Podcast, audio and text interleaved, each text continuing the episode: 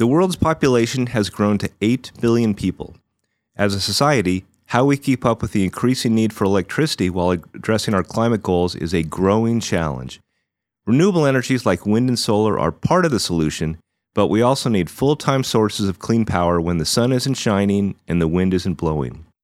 That's where existing and advanced nuclear energy comes in.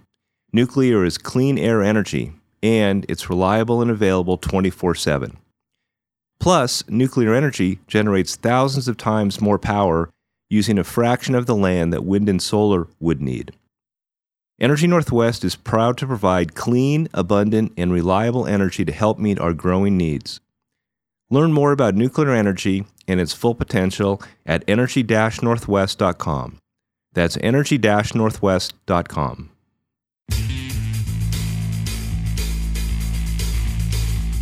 Welcome to News Data's Energy West, a podcast about the energy industry today and where it's going tomorrow. Hello, I'm Dan Catchpole, reporter with News Data's Clearing Up, and with me is my co host and editor of California Energy Markets, Jason Fordney. We're here with some of our top stories we've been working on lately. Uh, first, Jason, how are you doing this week? I'm great, Dan. Did you have a good weekend?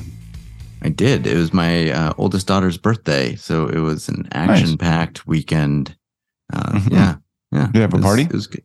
Uh, she did, yeah. A pool party with uh, some friends. Kind of kept it a little small, so it was, it was yeah. nice. Uh, not too, not too intense, not out of control.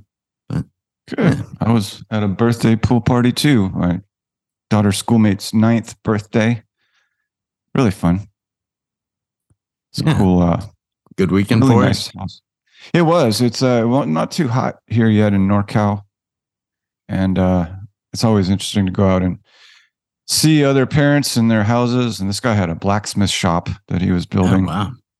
And we stood around and people talked about, well, you shouldn't put your wiring here and do this and that, all stuff I really didn't know much about. So I learned a few things. Yeah. Just nodded, nodded along. Yeah, sure. Yeah, yeah. I tried to. I was like, this is blacksmithing. That, that is an yeah interesting hobby. Very cool hobby. Yeah. Yeah. This guy was on a reality TV show, um, uh, something yeah. Forge. Yeah. So, all right. Well, there you go. Interesting people around here. But... Yeah, I can imagine. Well, so speaking of interesting, what do you have for us this week? All right. Well, I'm going to be talking about uh, truckers and truck zero emission trucks, which uh, is getting a lot of pushback from the trucking industry, as you might predict. Uh, and then we have Shasta County dropping criminal charges against PG&E. A little bit of a controversy around that decision. And then some CEC news: California Energy Commission approving two clean energy grants for 36 million for some kind of cool new innovative projects here in California. All right. Well, I've got a story about uh, utilities acquiring battery systems and just how much those are becoming a part of just normal resource acquisition. Uh, yeah. Uh, first, I've, though, I'm going to start uh, start us off with a story about the biggest remo- uh, dam removal project in history. Before we get ah. to that, though, I want to remind listeners that they still have time to sign up for our webinar on June 22nd and June 23rd. Western Resource Adequacy, Progress, Perils, and Paths Forward. Among the panels will be one I'm moderating about uh, transmission. So, great lineup of speakers. Really going to be fun, informative. Yeah. I really encourage people to go sign up or check it out. They can find more information at newsdata.com slash CONF. That's the first four letters of conference newsdata.com, CN, C-O-N-F. Don't, do not want to miss this one. Yeah, indeed. Some great uh, speakers. Super important topic, obviously. Yeah. Look but, uh, yeah, so am I. So, uh, all right. So the biggest dam removal project in history got underway recently. Copco number two dam on the Klamath River was disconnected from the grid and it's slated to be demolished later this summer. So it's one of four dams on the river in Oregon to be taken down or slated to be taken down. Uh, so the dam removals will be the first step in restoring the upper Klamath River, which you know, before these dams were added, once supported the third largest salmon fishery in the West. Uh, mm. But the dams have no passage facilities for anadromous fish, fish so it's really obviously decimated the uh, that salmon population. The four dams have a total capacity of 163 megawatts, and they generate an average of uh, just over 680,000 megawatt hours every year. But the owner, PacifiCorp, uh, it backed the effort and says it's not going to have a problem about re- uh, replacing that capacity, uh, especially in that region. It doesn't really need a lot of uh, resource or doesn't need to add a lot of uh, resource genera- generation resources. So it's more just about you know maintaining that grid there and overall, yeah, it says hey, 163 megawatts. That's that's nothing in the PacifiCorp you know resource yeah. stack. It's a big utility, obviously, that spans. I think they've their footprint is in like seven states, at least partially. So, yeah, uh, right. you know, uh, uh, an important moment in it's the evolving world of hydropower in the Northwest. So, uh, I'm sure, yeah. as listeners know, the salmon population up here is really struggling, and you know, used to include millions of fish, and now salmon runs are you know counted in the thousands. So, Pretty crazy. It's just billions on trying to mitigate it. I know. Yeah, we sort of wonder that why didn't what what was the thinking behind this? Just you know, plug up the river and whatever with the salmon. Like they're so they're so important. You know. So yeah, I, I mean, I suppose at the time it was meh. 1925. Yeah, I mean, this was this is part of the reason PacifiCorp backed the effort is this is an old dam. Yeah. That re- was requiring a lot of maintenance to keep it going, and so they looked at it and said it's not worth the money. So yeah, and uh, this uh, here was led by uh, the tribes, right? Or the uh, yeah, they were among tribe. the the advocates of it. Uh, of course, you know, obviously, advocates also coming from conservancy groups, uh, fish restoration groups. Uh, so you had a, a lot of uh, groups, advocates coming together to push for this, and they found a receptive partner in the utility, which is not always the case. Yeah, and I see a tribal representative saying here they've been working on this for 20 years, so quite significant. Yeah. There's a uh, there's a salmon hatchery near me in Sacramento. I took my daughter over. Really cool to see, and these fish are so huge and so there's they jump out of the water. It's quite intense, but it's cool seeing them up close. It is one of the, one of the things I really appreciate about living in Seattle is there are streams. You know, there's a stream like a mile and a half from where I live that salmon spawn in. Wow. Yeah, yeah. it's it's wild to you be in a city and then just go down, you know, park and there's salmon splashing up the river. It's such a unique creature in the way it moves, you know, and migrates. is uh, pretty fascinating. And it's very tasty. Yes, there's that. So I am a fan. Yeah, indeed. So uh, right. back down to California, you've got truckers worried over zero emission uh, vehicle rules. Mm-hmm. What, what's yeah. going on down there? Well, we've been covering the California Air Resources Board's Advanced Clean Regulation, um, which was approved in April. This is a big one. Um, I won't get into the specifics of it to say there's uh, requirements for trucks. I think they start phasing in 2024. And uh, there's been a lot of pushback from the industry for obvious reasons. And they make some really good points. And I did do this as a bottom line. I, I didn't put any opinion in here, but personally, I, I do wonder if this is being thought through. Uh, for one, that the trucking situation, the trucking industry is so different from passenger EVs that um, just, and that's what some of the advocates here say, just applying that same model to trucking could have disastrous consequences. I spoke to Mike Kucharski, who's co owner and vice president of IKC Trucking, which is actually based in Illinois. He does a lot of business in California. Here's a quote from our phone conversation Complying with these mandates will push many carriers out of business and tighten capacity, causing severe price inflation for all goods. He specializes in moving temperature sensitive freight, such as fresh produce, meat, dairy products, beverages, candy, and chocolates. A lot of trips to California. Um, you know, there's a lot of issues with this. Uh, electricity prices rising in California. particularly painful in this state, along with the cost of food and consumer goods. And you have to wonder these additional um, mandates, what they will cost. Not that I have an opinion on these mandates.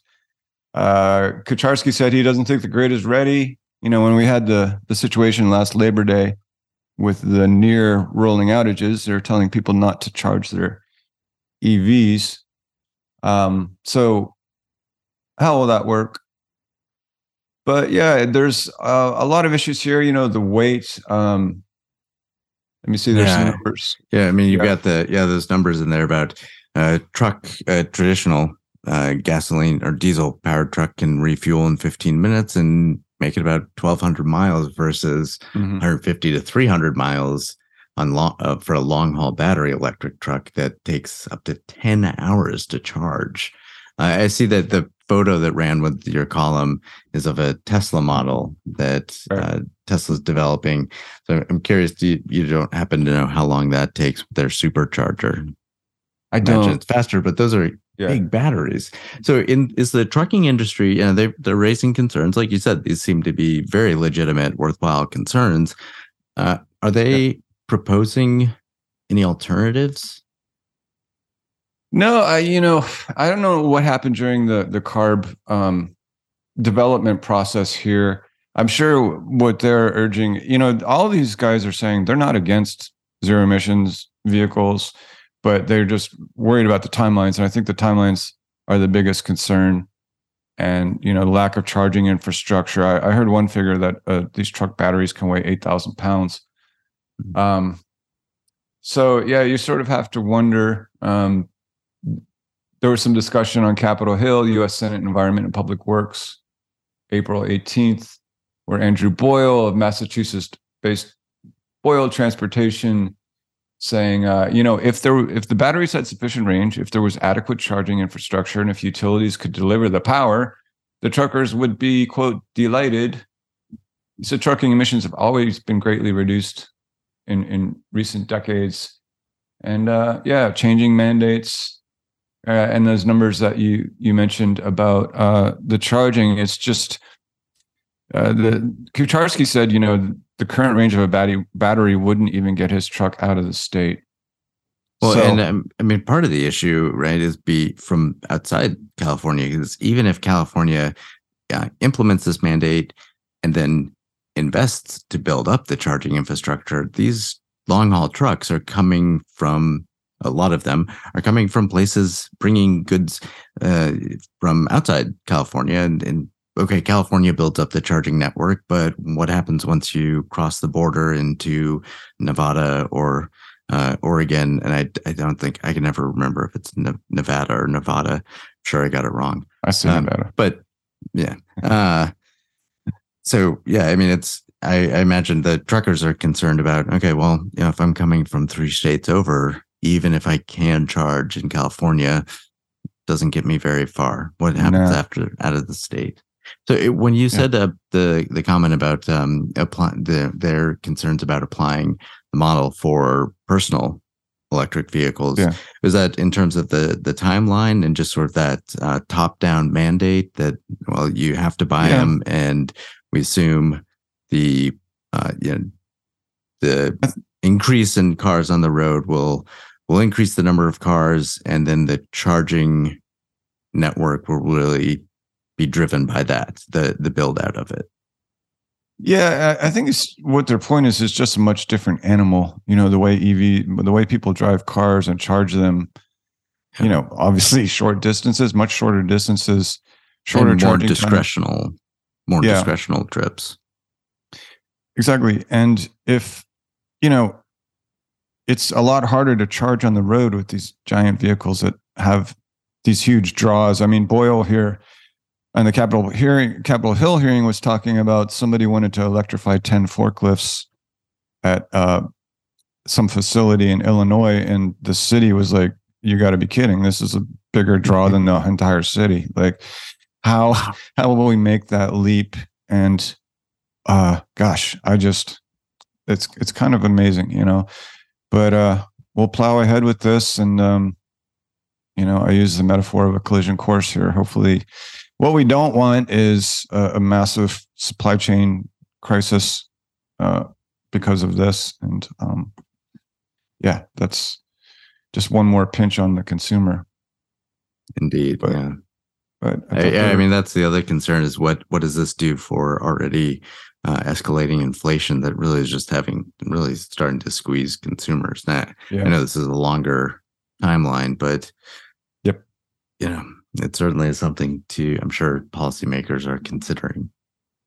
Yep. well, and, uh, Speaking of batteries, all right. down in well, not uh, over in Idaho. Idaho wants to add just over 250 megawatts of battery storage to its grid, and it recently asked state regulators to approve a 20 year, 150 megawatt energy storage agreement, as well as the acquisition of another 101 megawatts of energy storage resources. So uh, the utility needs resources, additional uh, generation and capacity resources by 2024 and 2025 to close an impending capacity deficit that really kind of caught the utility by surprise. I, I don't mean that like that the utility that Idaho Power wasn't paying attention.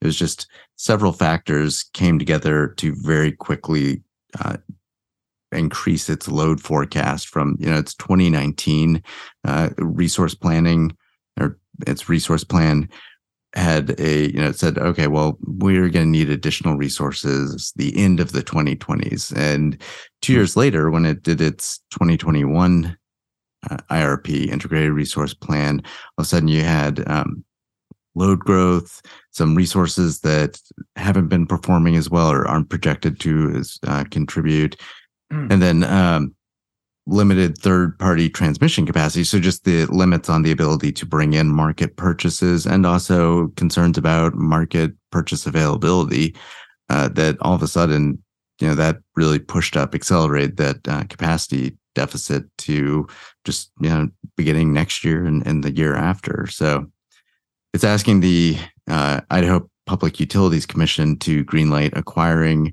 that 250 or adding that 150 megawatt um, energy storage agreement, which is the battery equivalent of a power purchase agreement.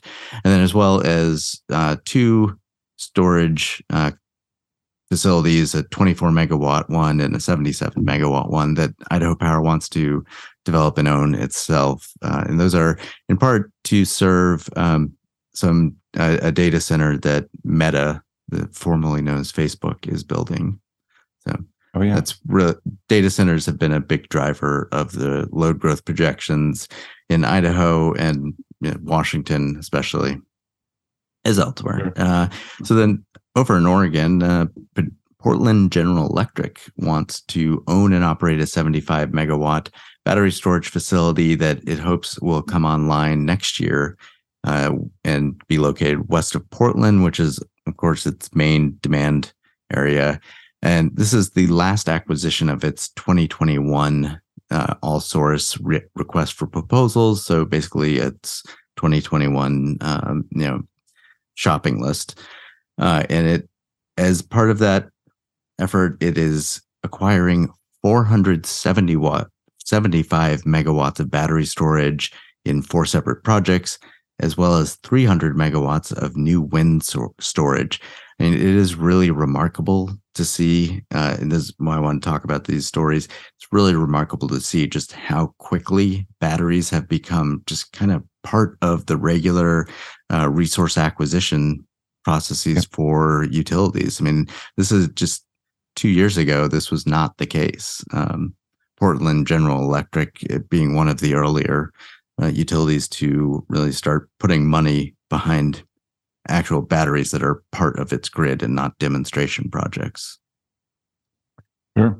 Yes, especially in California, but storage is exploding here in the West. Here's one more example. Yeah, I mean, it's different circumstances. You guys in California, uh, policymakers have really put a lot of uh, a lot behind counting on batteries to shore up the grid. I mean, that's certainly I know something that you've raised concerns about um, previously, but the and, and others. Um, are they putting Yeah. their eggs in one basket, so to speak? hmm You know, they know what they're doing. I- all the storage is helping.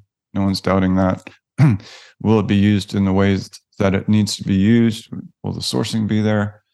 But you know, I just I just talked a lot about ZEV trucks too, so I don't want to come off as you know the cynic or anything. But um, this is No, uh, but we have to ask the tough questions as we're transform fundamentally transforming the grid. I think you know, certainly said. that's the role of us uh, as of journalists is to make sure those difficult questions are being asked. yeah, that's the way I see it. You know, Yeah. for sure. Speaking of uh, difficult situations, so what's going on Yes. with PG&E and criminal charges in Shasta County? Well, PG&E and the Shasta County District's Attorney Office on May 31st reached a civil settlement in which the utility will pay 50 million to have criminal charges dismissed from the 2020 Zogg fire. PG&E will pay a 5 million civil penalty to Shasta County with the remaining 45 million funding local organizations focused on rebuilding communities. The agreement stipulates PG&E cannot seek cost recovery from its customers. Um, so yeah, this follows uh, PG&E settlement with California Public Utilities Commission announced May 18th. In that settlement, the utility agreed to pay 150 million for its role in causing the fire, which began September 27th. Burned 56,000 acres, caused four fatalities, and destroyed 227 structures. CPUC alleged the gray pine that fell on these lines along Zogg Mine Road was not removed in time.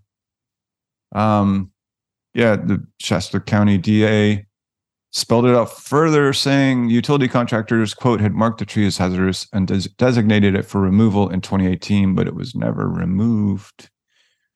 Not everybody happy with it. Uh, well, here's a quote from Patti Poppe, CEO. The quote, the agreement reflects our continuing commitment to make it right, to making it right and making it safe. We stand behind our thousands of trained and experienced coworkers and contractors working every day to keep Californians safe. Okay.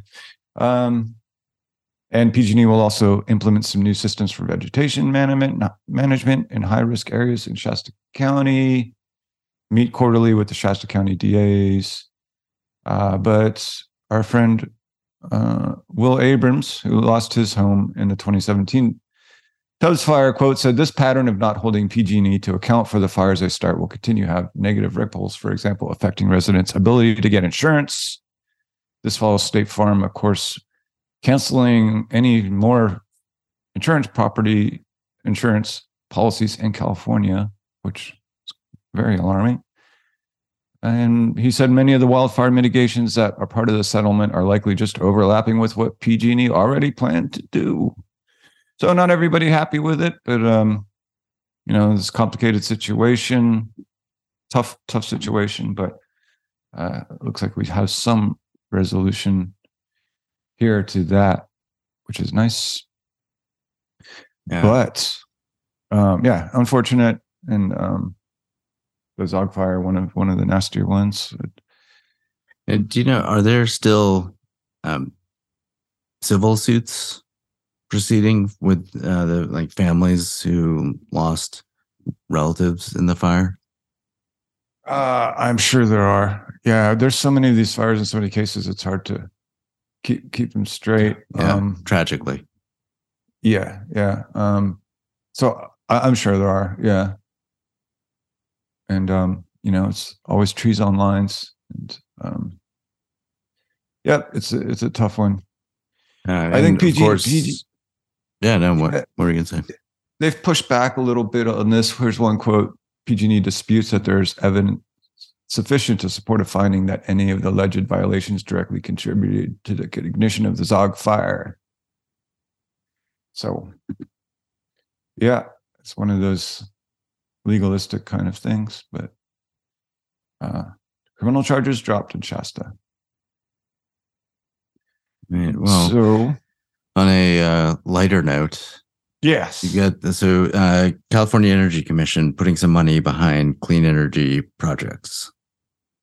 Yep, this is last week. Um, the May 31st business meeting, two grants, along with a new load shift goal, which I'll discuss in a minute. One grant was for three million for the Lancaster Project Company to develop, construct, and operate a clean renewable hydrogen production facility in Lancaster. The plant would produce about 3.8 kilograms of re- renewable hydrogen by converting 42,000 tons of in state rec- rejected recycled mixed paper waste. That's per year. Uh, that's got to be a typo 3.8 kilograms per year. Mm, I have to look into that. Okay. Um, reporting from Ann Ernst, a separate grant of almost 33 million through the state's electric program incentive charge or EPIC was awarded to Charge Bliss, a company located in Lake Forest, to develop a 5 megawatt solar generation system co located with a 20 megawatt hour non lithium ion long duration energy storage system at a nearly 27 acre site at the Paskenta Indi- Indian reservations in Tehama County. Its proposed microgrid system will improve energy resiliency for the Paskenta Band of Nomlaki Indians. And also, the CEC adopted a goal pursu- pursuant to legislation AB 846, which was passed in 2022, to shift up to seven gigawatts of load to conserve energy through incentive based programs such as time of use rates and demand side grid support. The load shift is currently about 3.1 gigawatts, will increase to 7 gigawatts by 2030. That's according to the CEC. Load flexibility possibilities are broken into three categories uh, load modifying, as well as resource planning and procurement, and incremental and emergency programs, all several gigawatts each of potential savings. So, yep, some more clean energy money from CEC and a load shift goal. That is, uh, again, reporting from Ann Ernst. All right. So good stuff. I'm, I'm sure we'll be covering those uh, and other projects as they come along. Oh, yes. So uh, stay tuned, listeners. As always, you can find out more at newsdata.com. Well, that's all from me, Dan Catchpole. Thank you for listening. Please rate and review this podcast wherever you listen and pass it along to a friend. Energy West is edited and produced by our colleagues at Pioneer Utility Resources and Lucky Sound Studio. You can find me on Twitter, although to be honest, I'm not very active these days. I'm at D Catchpole. Again, that's D Catchpole, and clearing up is at CU News Data. That's the letter C U News Data. If you want to be keeping up with the latest energy news in California, you definitely want to be following California energy markets on Twitter. That's at CEM News Data. That's letter CEM News Data. I'm also on Twitter at Fordney Energy. We'll see you there, and we'll see you here next week.